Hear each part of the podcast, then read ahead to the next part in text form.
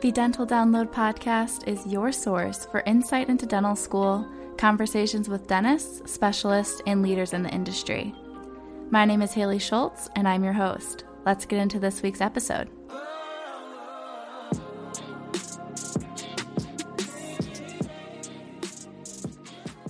Hello, everyone. Happy Monday. Welcome back to another episode of the Dental Download Podcast. This week, we're joined by a guest, Dr. Chris Naglieri. He is an endodontics resident, actually, at UNC right now, and he graduated from Nova Southeastern and then did a GPR and worked in private practice before heading into his endodontics residency. So, we answer a lot of questions like, what is an endodontics residency like? How competitive is it? How long is it?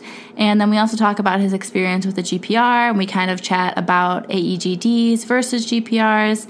And we just talk about kind of his general journey. How did he figure out endo was right for him? How has that been with his personal life? Because he is married, so they did have to do long distance for a few months while he was starting up his residency. And we also talk about the job prospects for endodontics, that there's kind of a new landscape for all dental specialists, actually, more of a freelancing landscape that people are jumping into. So we talk about what that means. And overall, I just think you're all going to really enjoy this episode. We have a broad range of experiences here that Chris is able to share with us. So I'm really looking forward to all hearing the rest of this episode. But before we jump into that, I did just want to recap a little bit on what's going on in my life, finishing up my first year of dental school here. This coming week is my last week of finals, and then I'll be a D2. So I am having five finals this week. One of them is an in person with a lab component for our periodontics class. We have to identify some instruments and talk about which teeth you'd use them on, whether anterior, posterior, mesial, or distal surfaces. And then we also have our remediations this week for any practicals that we didn't pass. I do have to remediate my class two practicals, so I'm also going to be in SimLab a little bit this week, in addition to all the studying. That's really all the recapping I have for now. Next week is going to be my D1 recap episode, so that'll be a long time, a long chat, and we're just going to talk about everything that happened D1 year, kind of reflecting on everything. And then there'll be a separate episode talking about D2 year. Going into D2 year, what are some of my expectations? What does our class schedule look like? What's the differences between D1 and D2 that I'm aware of so far? And then we're just to have a lot more guests, and I do have some other themed episodes throughout the summer as well. So that's kind of everything you can look forward to for the podcast for the coming months. I'm still recording with a lot of new guests recently. That way we can schedule out through the summer months. And one final plug for the Dental Download Podcast Facebook group for dental students and pre dental students please consider joining in there and consider asking questions. There hasn't been a ton of activity in there, but I know that people do have questions. Think of it like that DAT Bootcamp Facebook group or dental school admissions Facebook group. You can really ask anything, whether you're a pre-dent or a dental student. I think that there's a good community growing in there and people that are definitely willing to help. And of course, follow us on Instagram if you're not already. That way you can see what guests are upcoming and submit your questions for them. And with all that said, we will get into our conversation with Dr. Naglieri.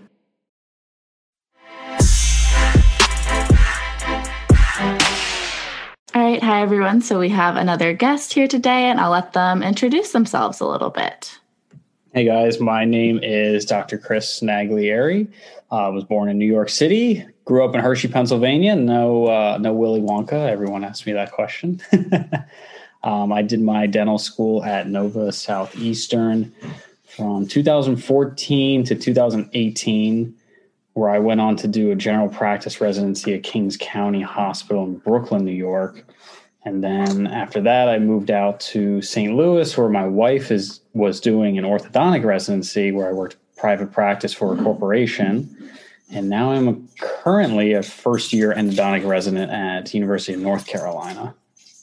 Awesome, awesome. So it sounds like you have quite the backstory for us to kind of unpack on how you ended up getting into endo. But I guess yeah. first, if you just want to start a little bit about maybe your dental school experience and how that led you to eventually doing a GPR. Yeah. So I I liked some people will say that they didn't like their dental school experience. They're like you hear horror stories. I liked my dental school experience. I thought Nova did a really great job. Um, obviously, I met my wife in dental school. Um, as far as the clinical aspect, I had great team leaders. I know different schools call them different. I know UNC, they call them like, um, I don't know, some Harry Potter name. Um, but I really liked my clinical experience at Nova. I got really close with the endo faculty and the endo residents there. Um, I started liking endo my second year of dental school when we had our preclinical classes. Um, it's tough to say exactly what was the first thing that drew me to endodontics. I was a person that really liked doing like puzzles as a kid. I really liked learning how things were made, the ins and outs, like putting watches together. So I guess getting into a nerve of a tooth was like I'm doing a puzzle here. Um, but I liked everything else. I liked doing dentures. I liked making crowns. I liked doing implants. So in dental school, I did as much as I possibly could. And I really just wasn't completely sold on endodontics just yet, mainly because the cases that you do in dental school are simpler. They're not the easiest thing in the world, but they are built for general dentists. So I didn't feel like I had a good understanding of what an endodontist does day to day. I did more root canals probably than most of my class, but still they were, you know, you got to go through the faculty and everything. They're like, oh, okay, they they can try this one. It's easy enough. Um, and I still liked everything else. I still liked implants, still like crowns and dentures. So I wanted to do another year just to really hone and see what exactly I liked. So in my GPR, I mean, I did all of that and I learned more about myself and about dentistry and what I like, what I don't like. So dental school started me there. My wife says she knew I was going to do endo from the start, but I didn't know. I didn't feel confident. yeah, I get that for sure. So I guess backtracking a little bit when I think GPR for what you were describing, you liked implants, you liked endo, kind of makes sense for that. How would someone go about deciding whether an AEGD or a GPR would be better for them? They're really, they're pretty much the same. I know some people will say, oh, GPRs are more hospital based, AEGDs are more clinical based. It really just depends on the program itself. Some AGDs are built like a GPR, and some GPRs are built like an AGD. my biggest tip would be find a couple GPRs or AGDs that you're looking at. And as awkward and as weird as it sounds, email the current residents and get their take because they will tell you unbiased if they love it or they hate it. The worst thing that can happen is you get into a, an AGD or a GPR that you just hate. And it's just, you feel like it's a fifth year of dental school. And you feel, almost feel like you wasted a year. You want to go somewhere where you're going to do what you want to do, make as many mistakes as possible. It sounds bad, but that's how you learn. Making mistakes is where you're going to learn everything. So, figuring out between AGD, GPR, call the directors, find out from residents what you like, all the ones that I wanted to go to, I knew people in the residencies. So they told me the nitty gritty of it, like what they hated, what they loved, and you kind of weigh your options and then you get to go through the match system. Got you. So there has been some questions that people were asking about the financial aspect of residency. So I assume I know for like GPR and AGDs, you're getting like a salary to kind of cover living expenses. But for like an endo residency, are you still paying a tuition or are you getting living expenses salary? How does that work? So at UNC, I get paid a salary. It's very minimal. I think it's only about $650 a month because I am a technically a graduate teaching assistant. Um, and I still pay them tuition. Now, I found North Carolina is on the more affordable end, which is one of the main reasons I, I chose them. Um, but a lot of endo programs are dental school tuition. Um, whereas GPRs, you get a, a, decent salary. Now, it depends on where you live. Like my buddy I graduated with went out to Idaho, and his stipend was probably around 30, 35K for the year, but cost of living was a lot cheaper. Whereas mine, in New York was about 60, 65,000 for the year. But again, that pretty much went towards my rent in Brooklyn. yeah, yeah, exactly. It's all about the how far does your money go in that place. yeah, I lived in a shoebox. So. so are you still in like a loan deferment from dental school during these residency programs or are you expected to start making payments or like using other loans to pay for your loans so i was fortunate enough that my dental school tuition was paid for um, and then my year of private practice that I did after the GPR, I just saved all that money to put towards my endo residency. That's nice. Um, I don't. I honestly don't know the answer to like loan deferments for residency. Yeah.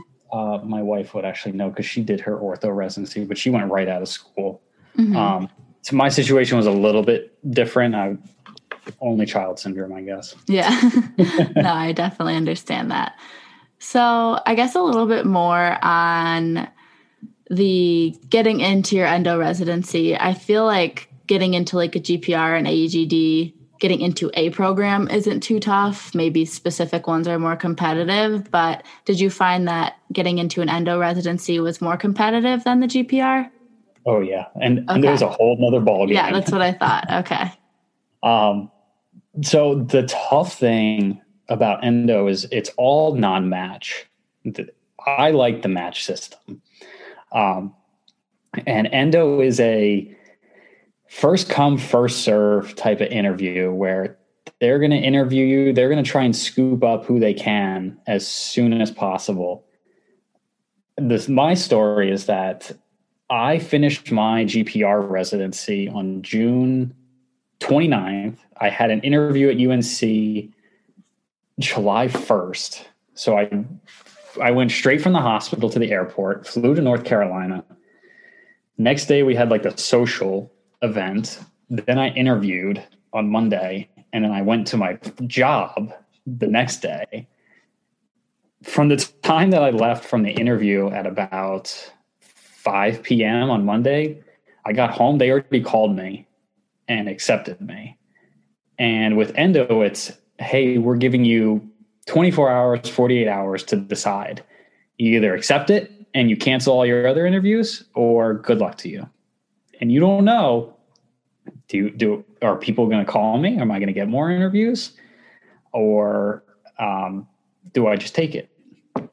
And it was very it's it's tough. It's a very tough one. And you know some people will do the accept and then go on other interviews but the problem is endo is such a tight community that all the program directors know each other. So they will know if you go and that's looked frowned upon. yeah. I guess the I mean there's lots of cons with that system, but one thing I could see like with you being married, like trying to end up in the same city as someone else if you're like only have this one interview and you're like, I guess this is it or something. I don't know. I could see that being very tough. It was tough because the original plan was so she was doing her residency at St. Louis, and St. Louis had a endo residency, and I was kind of close with the director and they were after my UNC interview. And I went to UNC and I was like, oh, you know, I'll go. It's my first interview. I'll go. I, I looked up UNC. I liked their program and everything, but it wasn't top of my list. And then I went there. I had a great time at the interview, got a great vibe of the program. And I said, I could really see myself here, but I still kind of want to go to St. Louis because I want to be by my wife. And so when they accepted me, it was like, it was a tough decision. It was like, all right, you know, here it is. I like the program. It's the the acceptance is right here. Do we say no, hoping that I go on the St. Louis interview and we stay here, or so? But oh, the end is, you know, I liked UNC for who they were and what they had to offer, and we took it. We said, you know what, it's five months. Liking the program is more important than Plus, she, she doesn't have to yell at me too much. got it. Got it. So, but it's tough. It's, it's yeah. tough on people. Yeah, I'm sure that would be very tough because I know with like Match, you can like couple up your applications or something yeah, along those lines.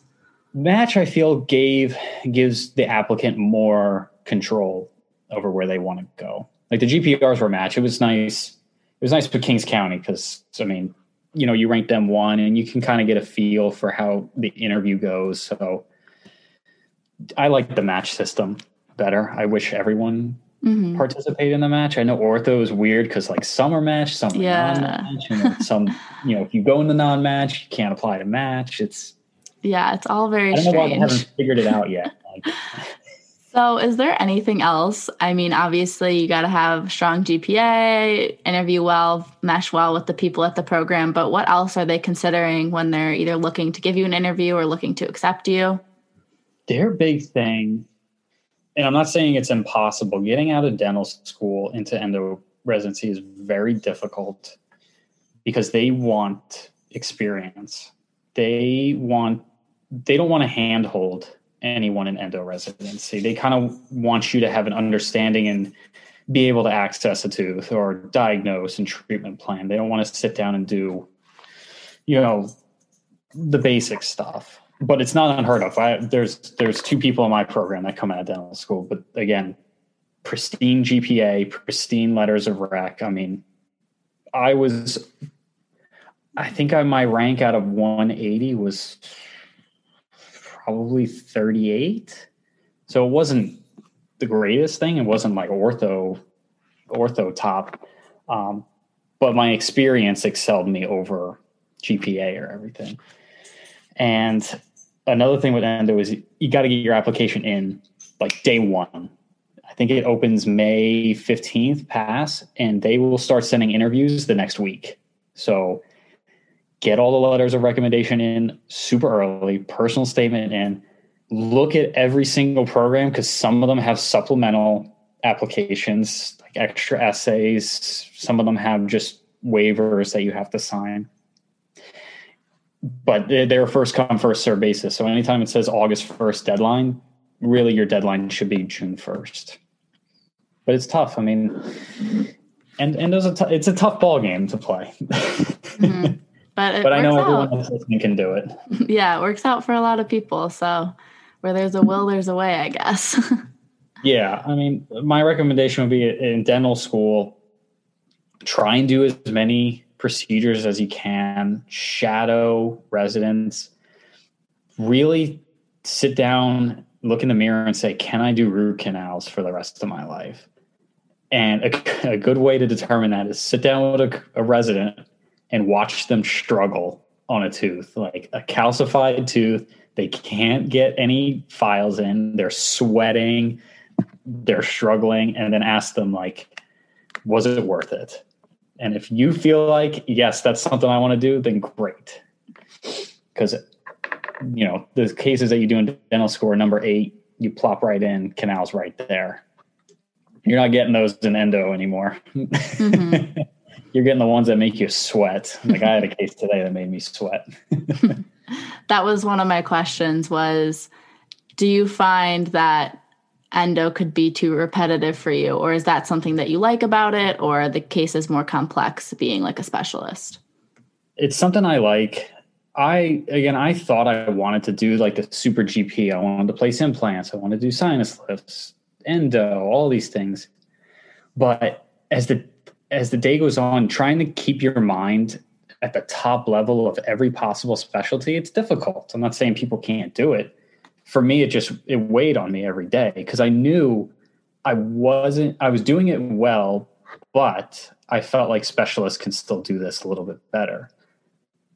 So endo was the one procedure that no matter how stressed I got was like, okay, I still had fun doing that procedure today. Like I really enjoyed doing that.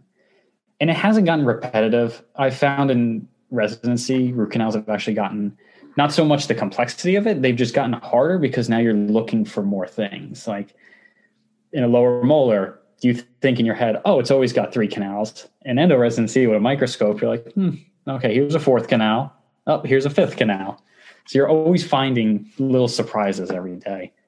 Um, and you still get a lot of complex uh, procedures. I mean, you could do apical surgery, you do resorption cases, you do intentional reimplantations.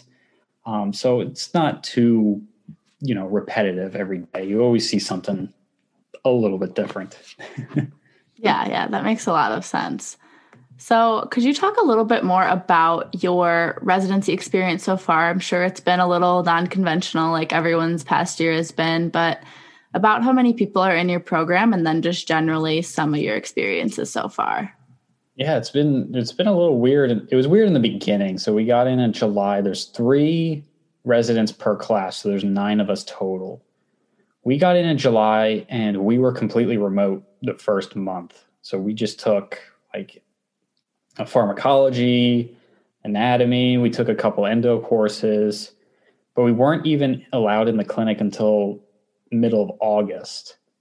And once we started in August, we were on a rotation basis because uh, we were still kind of half capacity. So they didn't want the first years to really see any patients yet. So two of us would be working on extracted teeth with a microscope, just getting used to instruments and the microscope because it does give you a headache in the beginning. And then the other one resident would assist like the second years and third years just to see how the computer system works, how you know consents and everything, how the whole clinic is run. And then at about October 1st, we started seeing patients. So they started us at seeing one patient in the morning, one patient in the afternoon. And we do a prison rotation as well on Thursdays where we go to the uh, the prison and work on patients there. So that started in November and now finally in January we're all kind of back on track. So we're all seeing four patients a day. Rotations are all fine. So now we're finally now it feels like a residency because before we weren't really doing too much. We'd see only like maybe three patients a week, but now it's now it's kicking kicking in. That's great. Yeah, I'm glad that things are ramping up for you. How long is your program? So we're three years. Okay. Endo residencies are typically two years. Mm-hmm. We uh, at UNC they put a lot of emphasis on research, um, but since they put emphasis on research, they spread it out an extra year, so it's not too daunting. I know some programs are two years with a lot of research, and it's just tough to get your research project done in two years. Um, it's also a good program for families. I know they give you a lot of time off. Like a couple of my co-residents have kids, so they were able to take time off. So UNC is kind of more of a family program. They give you more time to kind of live your life after after a long day of clinic. Got I it. love it here so far. That's awesome. Yeah, I was going to ask if obviously you said you liked the program and you went with it. So the fact that it was a little bit longer didn't deter you because you no, I matter. I liked. Okay. I like the longer, mm-hmm. uh, just because there's so much to learn in endodontics. Yeah, it's nice to get out in the real world and and start paying back some some loans. Um, I, I I just like learn. You don't really get to learn from a lot of mentors out in private practice. You're lucky to get a really good mentor out there, but here I feel like I could just pick everyone's brain as long as possible and just try and try and use that extra year that some people may not have. Mm-hmm. So, upon graduating, what's usually the job prospect like for an endodontics? Is it just like a solo practitioner in a private practice, or are there group practices, or what's the usual thing? There's a couple different ones. I know mm-hmm some people will go into a practice kind of like a general dentist and work as an associate and then take over the practice. Um, you could start a solo practice. Uh, another popular um, sort of job market that a lot of endodontists are doing is they're traveling endodontists. So what they'll do is they'll work for a company and they'll have one assistant, they'll have their materials and they're contracted and they'll have like 10 or 12 different offices and they'll just take their stuff with them and just go to an office that schedules all their root canals do that schedule and then next day go to a different office.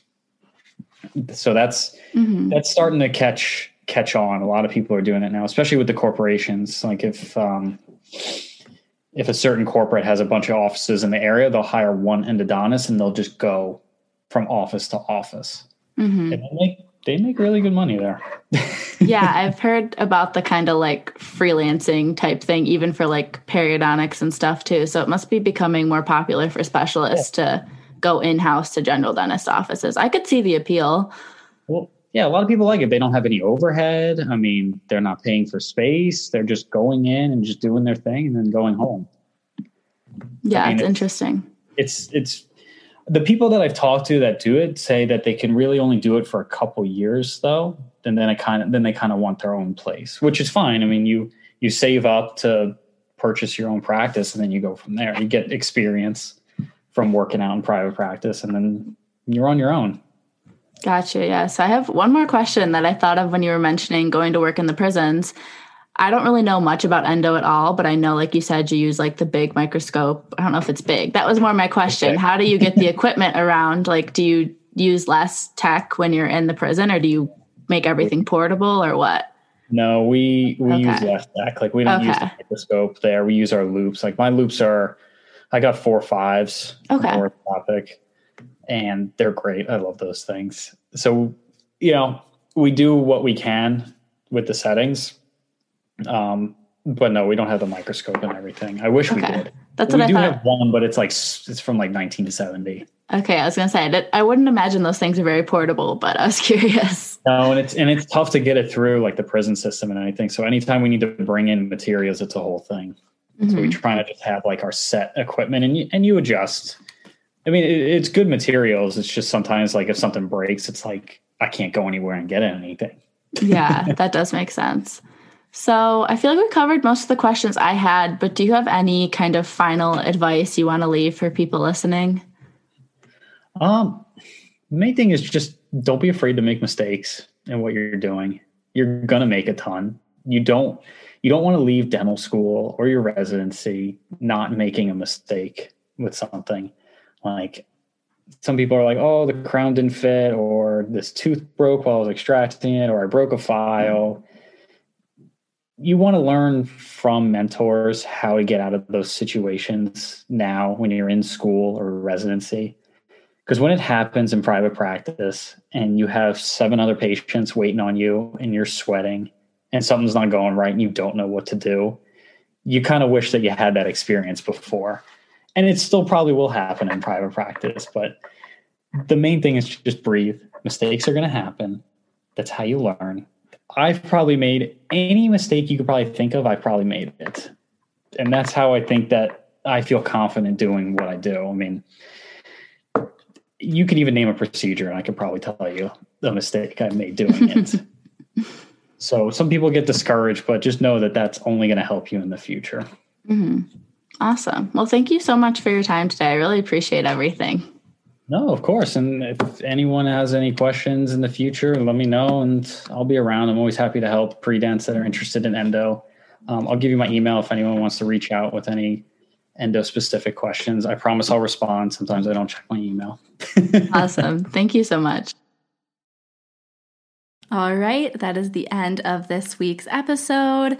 Next week, you can look forward to my D1 year recap, recapping the whole year. I'll obviously spend a bit more time focusing on this past semester because I have done a recap of the other two semesters that I've had as well. I'll definitely be sure to share those to my story on Monday so you can check out the summer recap, the fall recap, and then the winter slash overall recap and I do just want to mention my YouTube channel really quick again because I am going to be making quite a few videos. Also, looking into next year for D2 year, sharing my schedule, sharing some of my expectations for D2 year, but that will also be a podcast episode with a little bit of different content in both formats.